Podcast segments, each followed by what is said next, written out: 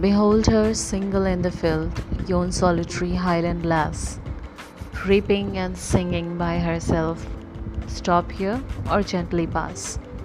Alone she cuts and binds the grain and sings a melancholy strain. Oh, listen, for the vale profound is overflowing with the sound. No nightingale did ever chant more welcome notes to weary bands of travelers in some shady haunt among Arabian sands.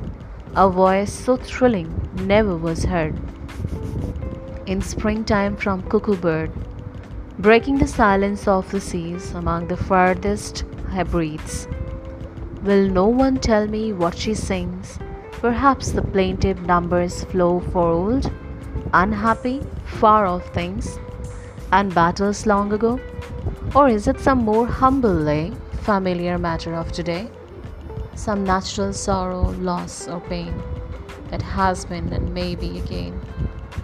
Whatever the theme, the maiden sang as if her song could have no ending.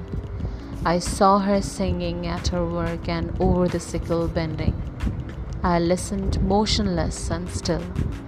And as I mounted up the hill, the music in my heart I bore long after it was heard no more. William Wordsworth, The Solitary Reaper.